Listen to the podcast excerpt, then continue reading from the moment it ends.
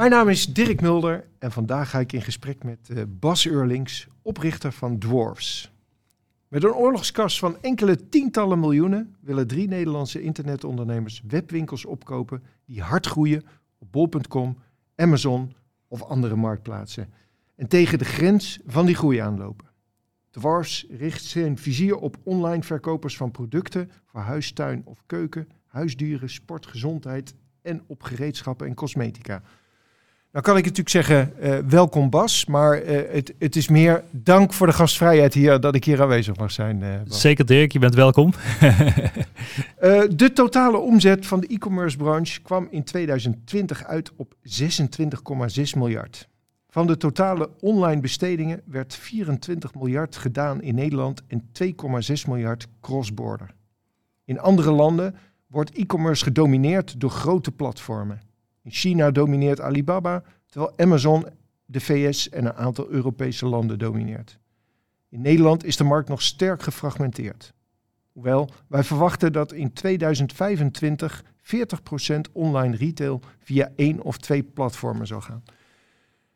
Bas, je hebt natuurlijk veel uh, ervaring in, uh, met verkopen via, via platformen. Daar komen we straks uh, vast op terug. Maar ja. Kun je eerst iets vertellen over jezelf en over Dwarfs? Zeker weten. Uh, nou ja, over mezelf. Uh, de beste samenvatting van mezelf is ondernemer op slippers. Zo noem ik mezelf ook. Beetje knipoog na het leven. En ik geloof dat dat misschien wel het belangrijkste moet zijn. En boven het ondernemen moet staan. Uh, uh, dus uh, nou ja, goed. Mijn doel was om, om, om gewoon de wereld rond te reizen. Terwijl mijn e-commerce business doordraaide. Uiteindelijk is dat gelukt. Heb ik twee jaar lang rond de wereld gereisd. En uh, ja, dat is de reden waarom, waarom ik mezelf ondernemer op slippers ben genoemd. En we in de ondernemer op slippers podcast studio zitten. Uh, dus dat, dat eigenlijk over mezelf. Ja. ja. En um, want je hebt rondgereisd en uh, tijdens het rondreizen, je had gewoon je laptop of je, uh, uh, je, je iPad onder je, je arm en ben je gewoon je business blijven doen. Uh. Klopt, klopt. Ja, ik, ik had gewoon een e-commerce business uh, die draaide op dat moment. Ik had veel uh, niche webwinkels en, uh, ja, en, en, en uiteenlopende producten, telefoonaccessoires, uh, hoesjes, laders, kabeltjes. En, maar dat is echt uh, redelijk in de early days.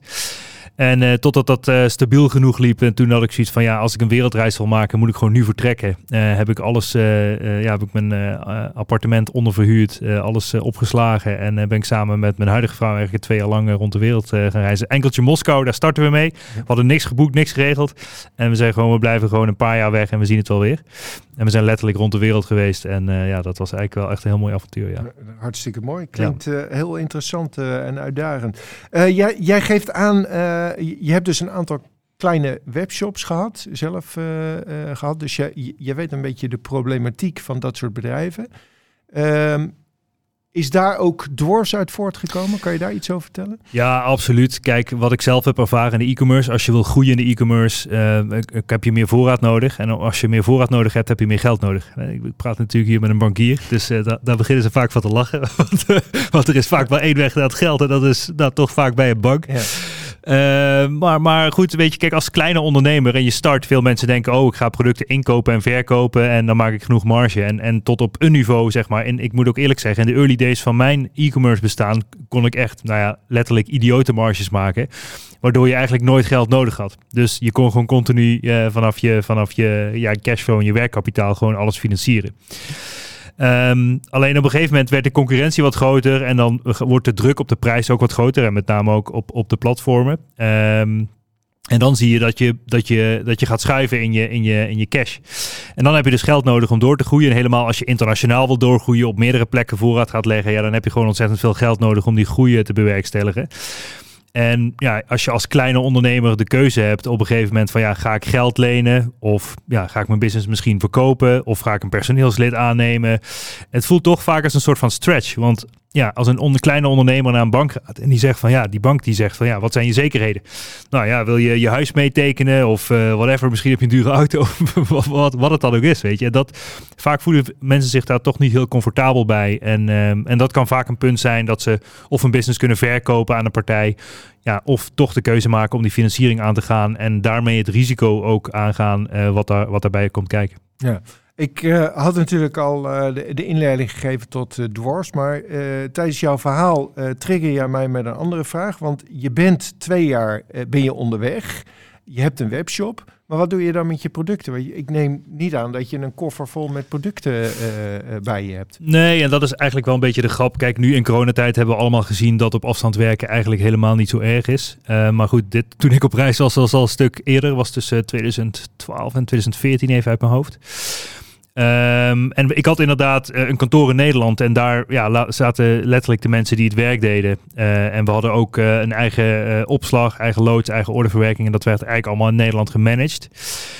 Um, maar dat is niet eens... Uh, ja, dus je kan het prima op afstand managen als baas zijn. Hè? De, mm. bedoel, uiteindelijk draait het hele leven om vertrouwen. Dus de mensen die hier op kantoor zitten, die moest je vertrouwen. En uh, dat is ook niet altijd gebleken, maar wel in het algemeen is dat goed gegaan. Um, maar, maar als ik nu later kijk, op een gegeven moment ben ik teruggekomen van die wereldreis en toen dacht ik, nu ga ik even serieus aan de business trekken, weet je. En toen ben ik echt in een paar jaar tijd ben ik twintig keer over de kop gegaan, tot ik in twintig achttien dus de Crossborder Awards won als snelst groeiende crossborder e-commerce bedrijf van Nederland. Maar ja, toen ik daar op het podium stond, dacht ik, kijk, wil ik eigenlijk wel zoveel mensen, weet je. Als je, als je mij tien jaar geleden had gevraagd van Bas, wat is jouw definitie van succes? Dan zou ik zeggen, ja, dan heb ik honderd man in dienst en dan rijd ik deze auto, whatever wat, weet je. Maar toen ben ik er eigenlijk achter gekomen dat veel mensen in dienst hebben eigenlijk helemaal geen pretje is. En um, de, ze zeggen ook wel vaak de beste ondernemers zijn de slechtste managers. Nou ja, een slechte manager ben ik ook zeker. En, en, en dat wilde ik ook helemaal niet. En toen heb ik letterlijk een hele grote transformatie gemaakt. Want ik had dertig man lopen, die heb ik allemaal ontslagen. Ik heb mijn pand opgezegd. Ik heb alles virtueel gemaakt. Dus je kan gewoon met een drie P L werken. Hè? Dus gewoon een, een extern warehouse is dat eigenlijk waar je je producten legt. Uh, Amazon die verstuurt je producten naar je klanten wereldwijd. Bol doet hetzelfde. Uh, nou ja, je hebt letterlijk geen warehouse nodig. Ik heb mensen voor mij in de Filipijnen werken, in Frankrijk, in Barcelona, in Spanje. Echt letterlijk gewoon over de hele wereld kun je gewoon virtuele mensen aannemen. En ja, het maakt één, de business een stuk lichter en makkelijker te managen. Mm-hmm. En twee, je hebt letterlijk intrinsiek gemotiveerde mensen zitten die het werk doen. Want ze doen dat op uur, uurtje factuurbasis, letterlijk. En als zij hun werk niet goed doen, dan ruil je ze, ja, theoretisch ruil je ze morgen in. Dus, ja. dus het is een hele andere motivatie dan iemand die veertig uur achter een bureau zit en eigenlijk maar veertig procent effectief werkt. Je... je... Laat het zo voorkomen alsof het zo makkelijk is. Hè? En toch zijn er heel veel ondernemers in de retail die enorme problemen hebben. Ook heel lang gewacht hebben om uh, digitaal te gaan en hun producten via internet te verkopen. Ja. Begrijp je dat? Of kijk jij daar tegenaan? Nou, nou, het enige wat ik daarop kan zeggen is hoe langer je wacht, hoe groter de kans is dat je het niet gaat redden. En, en dat hebben we wel gezien bij, bij andere ketens die hun, hun digitale transformatie te laat gemaakt hebben. Of het internet niet serieus hebben genomen. Of hoe je het ook wil noemen. Dus als je, dus ja... Je kan, je, je, ja, je kan ze gewoon niet uh, ja, links laten liggen. Dat hele online gebeuren, de marketplace en alles wat er online gebeurt. Als je dat links laat liggen, dat, dat, is, gewoon, ja, dat is gewoon een gemiste kans. Als je daar niet, daar kun je beter gisteren dan vandaag mee beginnen. En dan hebben we het nu over jaren geleden. Weet je, als je dus in de early days waren de opportunities waren gewoon veel anders dan dat ze nu zijn. En in elke markt zijn er opportunities. Alleen ja, je, je wilt niet met je neus achter de feiten aanlopen en te laat die transformatie maken. Ja. En hoe, hoe zie jij dat dan? Hè? Ik, ik ben een, een kleine zelfstandige retailer. Uh, ik, heb, ik heb een mooie winkel. Uh, uh, maar ik moet toch iets met digitalisering doen. Hoe kan ik dan op dat grote, op dat grote wereldwijde web... hoe kan ik dan vindbaar zijn ten op, en, en concurreren met een Bol of met een, uh, met een Amazon? Als een kleine winkel bedoel je? Ja. Ja, kijk, ik bedoel, het stomme is dat je als ondernemer... soms begin je met een onderneming en dan heb je nog niet helemaal het idee... wat nou het beste uh, businessmodel is, zoals, mm-hmm. zoals dat heet. Hè? Dus er zijn verschillende businessmodellen die, die uiteindelijk tot een bepaalde uitkomst leiden. Hè? Dus ik ken mensen in de software bijvoorbeeld die ja, best wel bizarre marges maken. Maar in de handel is dat heel anders. Dus als jij een winkel hebt en je bent afhankelijk van de merken die jij inkoopt... die jij in je winkel legt, waar je maar dertig, veertig procent marge op maakt... Uh, dat is gewoon een heel lastig model gebleken. En waarom? Omdat dus heel veel andere mensen... diezelfde merken ook kunnen inkopen en ook gaan verkopen op de online kanalen. Ja, dan op een gegeven moment besta- dan, dan heb jij nog een bepaalde voorraad liggen van product X en denk je, nou ik moet er vanaf, dus ik gooi die prijs naar beneden. Ja, en zo krijg je een hele prijsconcurrentiestrijd ook wel vaker op merkartikelen op die marketplaces of op uh, online in ieder geval ontstaan. Dus kijk, wat, wat mijn model een beetje is van, ik noem het het Apple-model. Je hebt eigenlijk maar drie tot vijf eigen producten nodig die van jouzelf zijn, die jouw eigen merk zijn, die je wereldwijd gaat verkopen. En start dan natuurlijk gewoon in Nederland, de Bol, en doet daarna op Amazon en ga daarna de wereld veroveren. Uh, en dat heeft, bedoel, dat heeft Apple ook gedaan. Het is het meest winstgevende bedrijf ter wereld. En dan wil ik niet zeggen dat iedereen zomaar een Apple wordt. Maar om dit uh, gewoon stap voor stap uh, uit, te, uh, uit te groeien is, is prima te doen. En alles draait om waarde toevoegen. Dus je moet waarde toevoegen aan je producten. Je moet niet zomaar iets, ja, whatever, inkopen uit China en het dan maar gewoon voor, voor een paar tientjes meer verkopen. Maar kijk gewoon hoe je dat product kan innoveren, hoe je waarde kan toevoegen, hoe je je eigen merk ervan kan maken en het dan uh, online kan verkopen. Dus dat, dat zou mijn advies in deze ook zijn aan de kleine retailer. Kijk, hoe je, uh, kijk wat het beste verkoopt in je winkel en maak daar een eigen merk van en zorg dat de mensen uiteindelijk dat merk kopen. Dat kun je één op de kleine schaal in je winkel toepassen en twee daarna op grote schaal online. Dus dat, dat zou absoluut mijn advies zijn. En, en, en hoe zie jij dat dan? Hoe kan je dan waarde toevoegen? Uh. Um, nou ja, kijk, om, om je een voorbeeld te noemen, de mensen zien het niet, maar ik heb dus uh, op een gegeven moment ben ik een, uh, ben ik een uh, fiets uh, accessoiremerk uh, gestart. En um, nou ja, ik, ik was aan het kijken van hoe uh, ik, mensen fietsen naar hun werk. En ik dacht van ja, hoe kan je nou ervoor zorgen dat je niet met een bezweten rug aankomt op je werk? Want je wilt eigenlijk geen rugzak op de fiets, want dan heb je een bezweten rug en je moet misschien nog wel een stukje lopen of de bus, de trein nemen.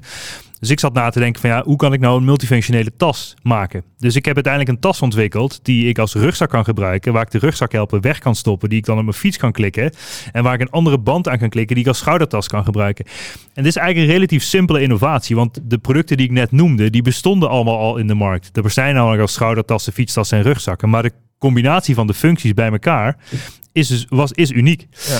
Uh, en zo heb ik dat mijn eigen product gelanceerd. En het is, bedoel, het is geen rocket science. Ik, ik heb letterlijk een paar schetsjes naar China gestuurd, zeg maar. En ik heb gezegd van ja, zoiets wil ik ongeveer. En dan krijg je een sample en daar ga je dan een beetje mee uh, pingelen en, en testen. Uh, totdat je iets hebt van ja, hier kan ik wel weer de markt op. En zo begin je. En daarna sta je op de platformen, in mijn geval, zoals Bol en Amazon. En dan krijg je reviews, dan krijg je positieve reviews, maar dan krijg je ook negatieve reviews. En die negatieve reviews, die gebruik je weer om het product verder te ontwikkelen en beter te maken. En dat is eigenlijk een beetje hoe de productcycli uh, gaat van, van snel kunnen schakelen op dat soort platformen en je product ook snel verbeteren van uh, wat de klanten echt willen. Ja, nou hoor ik jou praten. Uh, heel veel retailers praten toch over, zeg maar, omnichannel strategie, hè? Dus... dus een combinatie van fysieke winkel, uh, uh, eigen website en uh, verkopen via partners of platformen. Hoe zie jij dat? Kijk, ik heb zelf ook een eigen winkel gehad in het centrum van Utrecht. Het uh, was een relatief klein winkel, daar gaat het niet om. Maar het was om de hoek bij de Domtoren op de Lijnmarkt voor de mensen die Utrecht kennen. Mooie locatie. Een mooie locatie. Ik woonde zelf ook boven de winkel, dus dat was leuk. Um, Maar ik ben er toch anders naar gaan kijken, omdat je uh, eigenlijk in deze tijd, het klinkt heel stom, maar wil je niet per se een winkel hebben. Uh, buiten dat corona natuurlijk een moeilijke tijd is geweest voor, voor alle winkels, uh, gebeurt het online. Hè? Dus, dus het is ook letterlijk waarom ik met een soort van digital nomad bestaan, zeg maar, letterlijk een mega business uiteindelijk kan runnen. Uh, dat geeft eigenlijk aan dat je die fysieke assets eigenlijk niet wilt hebben. En dat heeft ook met schaalbaarheid te maken. Want ja, ik bedoel, als je begint als een e-commerce speler en je hebt een loods en je bouwt een bepaalde loods op uh, honderd vierkante meter. En op een gegeven moment heb je er tweehonderd nodig, dan vijfhonderd, dan duizend. Dan moet je steeds groter bouwen. Terwijl als jij in een schaalbaar warehouse zit waar je gewoon uh, vijfendertig containers in één keer kan lossen of één. Dat het niet uitmaakt en dat je gewoon een soort van pay-as-you-go betaalt. En dat je dat wereldwijd kan doen. Daar zit uiteindelijk, zeg maar, de schaalbaarheid in. Dus... Ieder, dus uiteindelijk heeft het te maken met gewoon veel groter denken. Dus ik bedoel, die winkel op de Kalverstraat, ja, die zal nooit meer verkopen dan mensen er langskomen. Uh, maar ja, de, online is het gewoon, uh, op Amazon heb je letterlijk, kun je in honderdachtentachtig landen kun je klanten maken als je op elf punten in de wereld je voorraad legt. Ja, dat, mm. is, het, dat is natuurlijk gewoon een heel ander niveau dan de Kalverstraat. Ja. Maar zie jij kracht in de combinatie? Of zeg je van nou, toch keuzes maken uh, t- uh, tussen verschillende kanalen? Nou ja, alles versterkt elkaar. Hè? Dat, dat zie je ook uh, aan Coolblue bijvoorbeeld, die later is gaan toepassen dat je dus de offline punten erbij kreeg, waar ze nog meer service kunnen verlenen. Dus dat is, vanuit dat perspectief begrijp ik het wel. Uh, maar, dus het kan elkaar heel goed versterken. Alleen als je alleen een winkel hebt en daar zou je het mee moeten doen. Dus ik zou absoluut omnichannel gaan. En wat ik denk, wat je gaat ziet, als je dit omnichannel, of in ieder geval het online stuk, beter gaat doen dan het offline stuk, mm-hmm. dan zul je vrij snel de, tot de conclusie komen dat misschien wel de, de winkel sluiten de beste optie is. Ja, ja. de, de offline winkel dan. Ja. Jij praat nu heel erg uh, enthousiast over, over, over je, natuurlijk ook je eigen ervaringen. Die eigen ervaringen komen natuurlijk ook terug in een bedrijf als Dwarfs. Hè? Uh, ik heb daar kort in de inleiding al iets over gezegd. Kan jij mij aangeven, wat doen jullie precies en wat, wat willen jullie bereiken? Ja, wij als Dwarfs consolideren eigenlijk uh, uh, merken onder één dak. Hè? Dus het is een soort van ja, Procter en Gamble idee, maar dan volledig twee punt nul of drie punt nul, hoe je het ook wil noemen, mm. volledig online. Uh, wij kopen succesvolle e-commerce merken op uh, ja, uit de markt en die schalen wij internationaal eigenlijk op. Dat is eigenlijk een notendop wat we doen. Ehm... Um, Ja, dus, dus dat, is, dat is eigenlijk de strategie. En, en, en dat is eigenlijk een beetje een soort van vuurtje aangewakkerd door een partij in Amerika die dit succesvol doet. Die in, in drie jaar tijd meer dan drie miljard is waard geworden. Uh, dat, is, dat is Trasio, dus de snelst groeiende, winstgevende unicorn ever. Uh, uit de States moet ik ook zeggen, geloof ik. Want dat was, dat was één partij, geloof ik, wereldwijd die nog sneller was gegroeid naar de unicorn status. Ja, maar dat heeft ervoor gezorgd dat er echt een vuur is aangewakkerd in de hele wereld op het gebied van het consolideren van merken uh, online eigenlijk. En met name via de marketplace zoals Bol en Amazon, omdat die zo schaalbaar zijn. En dan kijk je inderdaad naar partijen die voornamelijk daar uh, bezig zijn? We kijken daar ook wel weer naar verschillende partijen. Want als iemand een webshop heeft met een eigen merk die uh, uit te breiden is op de marketplaces, dan is dat ook super interessant. Um, uh, maar met name kijken we op de merken die al succesvol zijn op Bol of Amazon. En die willen we eigenlijk acquireren en uh, ja, letterlijk wereldwijd opschalen. Ja. En, ja. en waar mo- uh, lopen die bedrijven dan tegenaan? Dat, uh, dat ze zeggen, ja, we kunnen het niet zelf... Uh, uh. Nou, het is niet per se dat ze het niet zelf kunnen. Kijk, uh, ik, ik had het eerder al aangegeven dat je kapitaal nodig hebt om te groeien. En uh, wij hebben uh, met Dwarfs toegang tot ja, uh, enkele tientallen miljoenen zeg maar, om merken te accureren, maar ook door te groeien. Dus als je wil groeien en je wilt in één keer twee of drie keer zo groot inkopen, ja, dat kan niet zomaar iedereen. Uh, dus daar lopen ze tegenaan. En buiten dat, vergelijkbare bedrijven over de hele wereld. Daar is vijf miljard aan funding in gegaan de afgelopen drie jaren. Dus de soep wordt heet gegeten op die platformen. Dus de concurrentie daar wordt veel groter. Amazon is honderd procent een pay-to-play platform geworden. Als je daar niet diepe zak hebt en je weet niet gewoon hoe het spel werkt en je kan niet met een gestrekt been erin, ja, do, dan, dan doe het dan niet, zeg maar. Mm-hmm. Dus het, is ook, het wordt steeds moeilijker om succesvol te worden op de platformen, omdat er dus dit soort budgetten achter zitten, achter de merken die wel bovenaan staan. En die kunnen gewoon veel met veel meer resources kunnen ze hun posities behouden dan, dan ja, de, de papa en mama's die, die op een zolderkamertje zitten. Ja, en daar kunnen jullie dus in helpen uh, uh, met, met kennis van, van de business. Uiteraard, wij, ja, wij kunnen daar zeker in helpen. Uh, alleen ons doel is eigenlijk vaak om honderd procent van een business of een merk te accureren en die verder te schalen. Ondanks dat er ook mogelijk nog een soort van meegroeiregeling in zit, dat mensen nog kunnen profiteren van de groei die wij uiteindelijk realiseren voor een merk. Uh, dat, dat zou een optie kunnen zijn. Maar uh, ja, het is, het is wat dat betreft interessante, interessante tijden met deze... Ja. Markt on fire. Absoluut. Nou, uh, maken jullie echt hele strikte keuzes in welke sectoren jullie wel zitten en waar je niet in zit? Klopt. Wa- waarom is dat? Nou, dat heeft ook te maken met de stabiliteit van de markt. Dat is heel belangrijk. Hè? Ik bedoel, uh, ja, ik heb zelf ooit fidget spinners verkocht. Maar goed, toen de container aankwam was de hype alweer voorbij, zeg maar. Dus dat zijn producten die je in ieder geval niet wilt. Uh, daarnaast hebben we ook bewust gekozen om, om fashion en elektronica eigenlijk voor een deel links te laten liggen.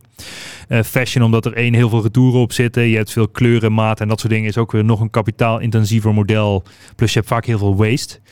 Dus we zoeken echt naar stabiel groeiende markten waar we gewoon jaar over jaar eigenlijk gewoon uh, steeds meer marktaandeel over de hele wereld kunnen veroveren op, op een, in een bepaalde markt. Uh, en dat is, dat is eigenlijk waar we naar zoeken. Ja. Nou, heb je het al gezegd, hè? Jullie, jullie hebben beschikking over investeerders. Uh, dus jullie kunnen bedrijven kopen hè, met tientallen miljoenen. Uh, nou, is dit een uh, sector waar schaalgrootte enorm belang is? Hè? Als we, als ja. we kijken naar een Amazon, Alibaba, maar ook een Zalando. Dat zijn natuurlijk enorme grote bedrijven. Um, zijn jullie dan wel groot genoeg? Uh, in, in welk opzicht? Nou ja, qua, qua financiële middelen. Kunnen jullie concurreren met die gro- grote bedrijven? Of zie je, zie je daar ook andere mogelijkheden?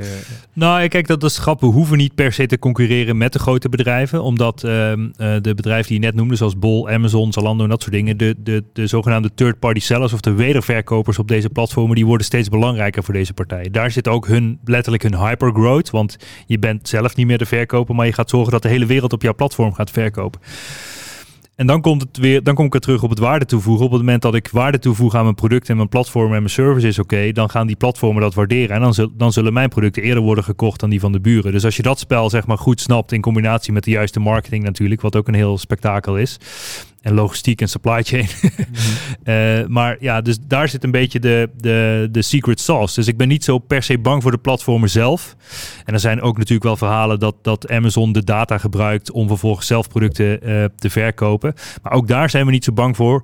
Puur omdat die, die w- zogenaamde wederverkopers op die platformen echt... Misschien wel, die zijn inmiddels al meer dan vijftig procent van hun omzet. Van zowel Bol, Amazon, Zalando weet ik niet exact eigenlijk. Maar die, die wederverkopers worden steeds belangrijker voor die platformen. En moeten ze dus te vriend houden. Dus als ze daar de oorlog mee gaan voeren, dan, ja, dan, ja, dan gaan ze de wedstrijd at the end verliezen, omdat ze daar afhankelijk van zijn geworden. Absoluut, daar ben ik mee eens. Wij, wij hebben uh, twee, drie jaar geleden vanuit I N G zijn we met de studie gekomen. Uh, we hebben geconcludeerd, dat is niet zo moeilijk, dat de markt in Nederland redelijk uh, gefragmenteerd is. En we hebben een doorkijkje gegeven van nou, dat is, hè, die platformen gaan in Nederland ook een rol spelen. En dat kan wel eens, en of dat er nou één of twee zijn, een uh, marktaandeel van veertig procent halen. Hoe kijk je naar die voorspelling? honderd procent, misschien wel meer. Dat nou, niet honderd procent van de markt, maar dat het, dat dit waar is. Dat het, dat het naar die veertig procent nou, gaat. Kijk, het, het stomme is, bedoel, ik kijk ook, als je wereldwijd kijkt, zie je wat er, als je kijkt wat er gebeurt wereldwijd, is vaak wat er in de States gebeurt, gebeurt hier, nou laten we zeggen, drie tot vijf jaar later. En, en, en om ook heel eerlijk te zijn, een platform als bol punt com is een, is een supermooi platform voor alle Nederlanders. Het, het voegt, super, voegt superveel waarde toe. Maar qua technologie, functies en dat soort dingen staan ze gewoon nog steeds drie nul achter op Amazon, omdat ze alles drie tot vijf jaar later implementeren nadat Amazon het al ergens ter wereld heeft geïmplementeerd. Dus als we kijken naar de trend in Amazon, daar vindt, daar vindt al meer dan de helft van de product searches vindt al op Amazon zelf plaats in plaats van in Google. En dat zie je ook steeds meer verschuiven. Dat gebeurt ook in de U K, neemt dat enorm toe. In Duitsland neemt dat enorm toe. Want dat zijn de grootste landen waar Amazon nu aanwezig is. En dat zal ook voor een deel voor Bol in Nederland nu ook al zo zijn. Dat er veel meer product searches plaats gaan vinden op Bol of Amazon in Nederland. In plaats van in Google zelf. En dat gezegd hebbende gaan mensen dus niet meer naar Google om iets te zoeken, maar gaan ze naar de marketplaces waar alles is. Hè. Dus, dus dat was ook de filosofie van Jeff Bezos. Hij wilde het platform met het grootste assortiment, de laagste prijs en de beste service. Mm-hmm. Uh, en als je die drie factoren bij elkaar legt, ja, waarom zou je als consument dan überhaupt nog naar een andere webwinkel gaan? Ja, ja ik, ik heb alleen heb ik wel uh, uh, het idee van, die platformen be- bepalen wel heel erg wat ik wel te zien krijg en wat ik niet te zien krijg. En uh, zeg maar het opdoen van nieuwe ideeën, uh, d- d- d- dat lijkt mij daar een beetje uh, achterwege te blijven. Ja, ja en nee, want er komen dus maandelijks tienduizenden nieuwe sellers bij, die dus allemaal op stuk voor stuk weer nieuwe producten toevoegen op het platform en ook innovaties toevoegen aan het platform. Dus het, het is continu in beweging. Maar, het, het, maar het, inmiddels is het zo groot en ik krijg hè, van zowel van Bol als, als Amazon, ik krijg ik natuurlijk mijn eigen suggesties op basis van de Klopt. producten die ik zoek, maar die zijn wel heel erg in de richting hè, van wat ik eerder gezocht heb. Ja. ja, nee, dat klopt. Kijk, de algoritmes zijn natuurlijk best wel best wel intelligent en ze worden steeds intelligenter en ze weten steeds meer van je en steeds meer datapoints om jou voor te schotelen wat je mogelijk koopt of zou willen kopen. Mm-hmm, ja. dus uh, nee, dat is zeker zo. En, en ook ja, ze worden steeds groter en daarmee ook steeds machtiger. Uh, eigenlijk ja, voor, voor, ja, voor, voor de positie die ze ja. hebben in de wereld. Ja. Als je nu terugkijkt, hè, want uh, de afgelopen jaar heeft e-commerce natuurlijk een enorme uh, sprong gemaakt. Wat zie jij als belangrijkste ontwikkeling binnen die e-commerce? Ja, kijk, ik zie wel echt een hele paraplu aan services, dienstverlening en software ontstaan voor die markt. Speciaal voor die markt. Dus um, dat, dat, is, dat vind ik een hele goede ontwikkeling. Het zorgt ook voor innovatie. Ook denk ik dat corona heeft gezorgd voor, voor veel innovatie. Dus uh, veel dingen zijn versneld online gegaan of hebben ervoor gezorgd dat alles uh, in ieder geval online meer is gaan floreren. Ehm... Um, Ja, naar de, naar de toekomst toe zullen die platformen alleen maar groter en machtiger worden. Uh, zullen er meer wederverkopers ontstaan. En ja, wat je nu ziet met de consolidatieplay die wordt gespeeld wereldwijd, dat, dat zal zich ook alleen maar verder ontwikkelen. En uh, op een gegeven moment ook wel weer de grotere partijen met elkaar consolideren. Ja, um, ja dat, dat is wel wat ik, wat ik zie gebeuren. Ja, en, en als je dan praat over die innovaties, wat... wat... vind jij het meest interessante in innovatie die je de laatste tijd bent tegengekomen? Ja, kijk, en dus steeds meer bedrijven, services en dienstverlening beginnen te snappen wat de e-commerce spelers nodig hebben. Hè. Dus dat, en bij een bank kan het ook uh, innovatievere uh, financieringsconcepten zijn voor, uh, uh, ja, voor spelers te helpen met hun, uh, met hun kapitaal of met voorraadfinanciering bijvoorbeeld. Dus dat soort dingen die ontstaan er. Maar er ontstaan ook slimme software tools uh, waarmee je dus uh, data gedreven je klanten kan targeten. Uh, dus uh, slimme software tools waar je alle kanalen kan consolideren. Order management systemen, product informatie management systemen. Allemaal dat soort dingen die heel belangrijk zijn zeg maar, om uiteindelijk je business heel efficiënt te kunnen runnen. Want de grap is zeg maar dat um, uh, bijvoorbeeld, nou ja, we zijn nu met een, met een partij in gesprek. Die doet ongeveer twintig miljoen op Amazon. Die willen we mogelijk gaan overnemen. Maar de grap is dat daar maar vier mensen op kantoor zitten en dat ze een OPEX hebben van twee procent. En, en ga dat zelf dus vragen aan iemand die een winkel heeft of iemand iets anders, ja. zeg maar. Dus dit is de efficiëntie die je kan behalen. En, en dit kun je alleen behalen als je de juiste tools gebruikt, de juiste dashboards hebt, de juiste koppelingen hebt, de juiste automatisering in place, de juiste processen. En dan kun je zo efficiënt die business runnen. En dat is, dat is eigenlijk, dat komt door de innovaties in de markt van de tools, datapunten die er beschikbaar zijn om de business op die manier te kunnen runnen. En dat is wel heel interessant. Ja. Um, andere ontwikkelingen die we op dit moment zien, uh, is toch het uh, thema duurzaamheid, hè, wat, uh, uh, wat steeds belangrijker wordt. Ja. Dan vind ik zelf uh, e-commerce niet echt een heel duurzaam model. Hè. Uh, we, we verschepen over de hele wereld. Uh, uh, het jaagt toch uh, het consumentisme aan. We hadden het uh, toevallig net ook al over een retourpercentage heel erg hoog. Hè. Consumenten die bestellen heel veel uh, terugsturen, uh, wat misschien in de verbrandingsoven of niet gebruikt kan worden. Hoe kijk jij daar tegenaan? Ja, dat is een beetje, wat mij betreft, ook een beetje een wrijvingsvlak in de e-commerce. Hè? Dus um, dat, is gewoon heel, dat is gewoon heel lastig. En er zijn ook daar op dat vlak zijn er weer innovaties met, met elektrische schepen en weet ik wat allemaal voor dingen die er ontstaan. Alleen uiteindelijk is het natuurlijk gedreven vanuit de consument, van wat de consument wil. En dat is eigenlijk waar de bedrijven natuurlijk op anticiperen en antwoorden. Uh, Dus het is een beetje een kip-ei verhaal. Maar het is echt heel moeilijk om dit vraagstuk ook gewoon goed te kunnen beantwoorden. Want ook al is iets duurzaam bestempeld, weet je. Ik bedoel, ja, als je daar heel kritisch en verder in de keten naar gaat kijken, Uh, dan kun je bij, bij alles eigenlijk ook je vraagteken stellen. Weet je, ik bedoel, ja, Ik, om een raar voorbeeld te noemen, je, je kan je zelfs afvragen of een zonnepaneel duurzaam is als de productie van het zonnepaneel theoretisch misschien wel meer uitstoot dan, dan dat het oplevert. Dat mm. waarschijnlijk niet zo is, maar zo kun je ook bij een windmolen vragen stellen, wat kost om die windmolen te bouwen, wat levert die uiteindelijk op en hoe ziet die keten eruit? Uh, uh, en dat kun je met eigenlijk elk product doen. Dus uiteindelijk zit de duurzaamheid misschien wel niet aan de kant van, uh, van de partijen die het aanbieden, maar juist aan de kant van die, die het consumeert. Uh, en, en, daar, en om daar gedragsverandering plaats te vi- laten vinden, uh, om juist een duurzamere wereld te krijgen. Kijk, als geen enkel, als niemand meer, um, als in één keer niemand meer kleren koopt, gaat, dan heeft het ook niet veel zin om kleren aan te bieden, bij wijze van spreken. Snap je wat ik bedoel? Dan, ja. dan is eigenlijk een beetje dus de vraag en de aanbod bepalen uiteindelijk de markt. Ja. Uh, en dat is wel wat ik zie in de e-commerce. Desalniettemin kun je als bedrijf alsnog kijken van oké, okay, hoe kan ik dingen van bamboevezels maken? Of kan ik dingen duurzaam produceren? Hoe kan ik zorgen dat ik minder uitstoot? Hoe kan ik mijn C O twee uh, uh, compenseren? Nou ja, allemaal dat soort dingen die, die kun je natuurlijk ook als bedrijf doen. Ja, maar ik merk hè, bedrijven, Uh, als je dat breed bekijkt met, uh, met een winkel of met een eigen webshop of die verkopen via platformen, uh, die zie je dat vaak wel doen. Maar platformen faciliteren natuurlijk ook veel van die handelaars die even partij, partijtjes opkopen en wat minder goed controleerbaar uh, uh, zijn. Zie je daar nog een gevaar in? Of? Uh, hoe bedoel je dat? Voor het aanbod? Nou ja, wat er... Op het gebied van duurzaamheid, hè, uh, uh, d- dat is mo- moeilijker te reguleren. Uh, of dan vind jij ook daarin dat de consument zelf zijn eigen verantwoordelijkheid heeft? Nee, dat is moeilijk. Kijk, uh, d- nogmaals, het is, het is echt een, een, een wereldwijd vraagstuk. En ik denk ook niet dat er één oplossing is voor dat vraagstuk. En ja, wat je... Wat je Wat je wel ziet is dat, dat een, een platform als Amazon steeds slimmer wordt met, met ja, een soort van geautomatiseerde checks waar, ja, waar dingen vandaan komen of hoe, hoe bepaalde dingen in elkaar zitten en de juiste certificaten worden gevraagd en allemaal dat soort dingen. Dus dat, dat, dat wordt wel, daar, worden, daar wordt wel aan gewerkt. Alleen het is gewoon heel moeilijk om daar een, een waterdicht uh, systeem voor te bedenken, mm, als je mij vraagt. Nee. Ja. Ja. Ja. Als je nou Um, um, eens kijkt over de afgelopen periode, Uh, wat voor tip zou jij nog hebben voor andere ondernemers? Uh, om door te groeien of op het gebied van platformen, oh, uh, marketplaces?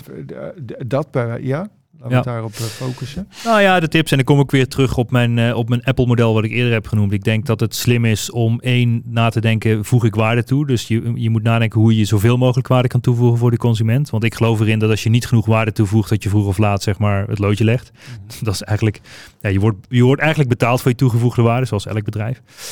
Uh, dus en in het geval van e-commerce en handel zou ik dus kijken van oké, okay, hoe kan ik mijn business dus exponentieel schaalbaar maken via de platformen zoals Bol en Amazon. Dat is één. Maar een tweede waar je heel erg uh, goed op moet denken, uh, op moet letten is hoe kan ik ook zoveel mogelijk klantdata vergaren. Want uh, nou ja, zoals velen misschien ook weten, je vergaart geen klantdata als je via Bol of Amazon verkoopt. Simpelweg de klant is van die platformen. Dus er zijn slimme methodes om daar wel klantdata uh, op te verzamelen. Of zorg dat je je eigen kanalen hebt. Uh, zorg misschien wel dat je met influencers werkt of wat dan ook. Door meer klantdata te gaan vergaren. Dan, dan kun je je customer lifetime value gaan verhogen. En daar zit vaak de winst, zeg maar, aan de achterkant voor die e-commerce bedrijven. Uh, die uiteindelijk bepalen of je winstgevend bent of hyperwinstgevend bent, zeg maar. Ja.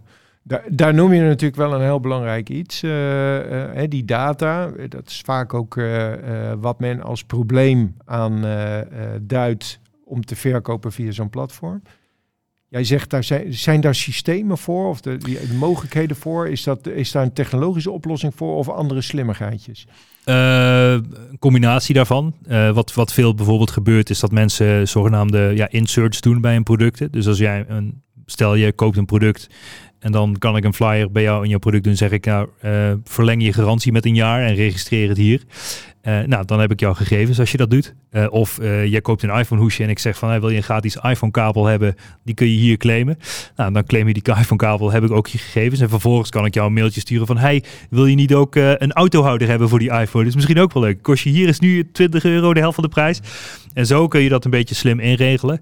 Uh, en met veel automatiseringen. Uh, dus ja, dus, dus daar zit een beetje de slimmigheden die je kan doen om uiteindelijk wel meer klantdata af te vangen. Buiten dat het, uh, naar mijn idee, slim is om je in, in eerste instantie te focussen op de marketplaces. Om zoveel mogelijk omzet te maken en daar geld mee te verdienen. Daarna een groot deel van je winst te herinvesteren in je eigen kanaal. En te zorgen dat daar ook uh, tractie gaat plaatsvinden. Zodat je in ieder geval die klantdata al direct hebt. Uh, en daar ook je customer lifetime value zo hoog mogelijk kan maken op je eigen kanalen. Ja. Ja. Ja. Ja. Uh, tot, tot slot, zijn er onderwerpen of dingen niet te sprake gekomen waarvan je zegt van goh, die, dat had wel moeten gebeuren in uh, dit gesprek? Poeh, ja, nou ja, ik denk dat we nog wel een paar uur door kunnen praten hierover. Maar ja, het is gewoon een ontzettende interessante ontwikkeling wat er gebeurt op het gebied van de consolidatie. Uh, de markt is on fire, wat Amazon doet wereldwijd. Uh, en ja, bedoel, je ziet de reclames voor de Prime Days nu al op tv. En, en het wordt gewoon ook een hele hete strijd in Nederland met de grotere spelers. Dus ik ben benieuwd hoe het zich ontvouwt en, uh, uh, en hoe het zich gaat uit gaat pakken op de lange termijn. Maar het is wel uh, het is een interessante markt in ieder geval. Ja. Uh, nou heb je uh, uh, toch nog even, hè, ik, ik blijf bezig, maar elke keer trigger je me weer. We hebben het heel veel over Bol en Amazon. Ja. Zijn er nog platformen waarvan je zegt, naast Bol en Amazon, die moeten mensen in de ga- of ondernemers in de gaten houden? Oeh, dat is een goede vraag. Uh, nou ja, kijk, er zijn natuurlijk meer marketplaces. Hè? Dus in Frankrijk is uh, C-Discount, uh, is daar ook is, is een beetje de bol punt com van Frankrijk. En zo heb je in elk land wel een eigen marketplace. En of je die in de gaten moet houden, weet ik niet. Kijk, mijn filosofie is van zorg eerst dat je op de grootste ter wereld je ding doet. En zo kun je eigenlijk landje voor landje groot worden. En als je in alle Amazon-landen je producten verkoopt, dan heb je waarschijnlijk al een bizar ja, grote business. Ja, ja. Dus, en, en dat zorgt voor focus. Ik heb zelf in de early days eigenlijk van mijn e-commerce business ja, de fout tussen haakjes gemaakt om te denken van ja, ik wil ze op allemaal hebben staan. Maar je kan niet je aandacht op alle platformen tegelijkertijd leggen. Dus dat is ook de reden en de makkelijkheid van Amazon, omdat in elk land eigenlijk hetzelfde werkt. Uh, nou ja, vrijwel hetzelfde werkt. Daardoor kun je dus ook relatief eenvoudig, en dan zet ik even tussen haakjes, je producten opschalen over de hele wereld. Ja. En de infrastructuur die zij daarvoor hebben neergelegd, ja, dat is gewoon, zij hebben het grootste logistieke, logistieke netwerk ter wereld daarvoor aangelegd. Ja, uh, dat, dat is niet te doen om dat zelf te bouwen, zeg maar. Nee. Dat begrijp ik. Ik, ik vind, jij, jij hebt natuurlijk uh, uh, over Amazon, uh, maar de allergrootste is natuurlijk uh, zeg maar de Alibaba groep, hè, ja. met, met Taobao. En uh, uh, hoe, hoe kijk je daar dan tegenaan en de mogelijkheden in China? Ja, kijk, China is een hele aparte markt. Ik uh, heb op mijn negentien en een half jaar in China gewoond en ik ben er ook veel geweest natuurlijk voor, voor de fabrieken en zo. Het is... Het is Het is een megamarkt. Hè? Ik bedoel, één stad is al, heeft net zoveel inwoners als heel Nederland. Dus dat is wel het interessante aan zo'n, uh, aan zo'n land. Als je daar iets werkend krijgt, dan gaat het ook echt meteen echt, ja, s- ja letterlijk sky high. Het is een beetje het, het Amerika van het oosten, zeg maar. Uh, maar daarmee is het ook weer veel moeilijker. Hè? Je zit met een taalbarrière, je zit met een cultuurverschil. Uh, uh, maar wat ik wel zie is dat de Chinezen steeds rijker worden. En dat de Chinezen steeds meer westerse producten en merken willen consumeren. En er is natuurlijk... Uh, Uh, ook een, op een gegeven moment is er ook zo'n, zo, zo'n melkpoederschandaal in China bestaan. En dan willen ze daarna alleen maar Europese melkpoeder hebben. Nou, dat ging helemaal door het dak. Uh, maar zo zijn er ook uh, bijvoorbeeld uh, Nijntje en allemaal gewoon uh, merken voor. Ze willen het beste voor, voor hun kinderen en voor mensen. En daarna ook voor hunzelf. Dus al die westerse merken die worden daar ook, als ze daar succesvol zijn. Dan gaan ze echt, dan gaan ze heel hard, zeg maar. Ja, ja. ja. Bas, uh, um, Ik heb aan je lippen gehangen. Dank je wel voor dit uh, gesprek. Dank je wel ook voor de uitnodiging dat ik uh, hier in jouw studio de, mijn podcast mag opnemen. um, jullie als luisteraars ook uh, bedankt voor het luisteren naar deze podcast. Mocht je nou meer willen weten van, uh, van Bas, dan zou ik zeggen uh, zoek hem op op uh, LinkedIn. Uh, Bas Eurlings, uh, ondernemer op slippers. En ik kan je zeggen, hij zit hier echt op uh, slippers. Um, en uh, mocht je geïnteresseerd zijn in andere podcasts, dan uh, verwijs ik je graag naar uh, i n g punt n l. Bas, dankjewel. Super, dankjewel Dick.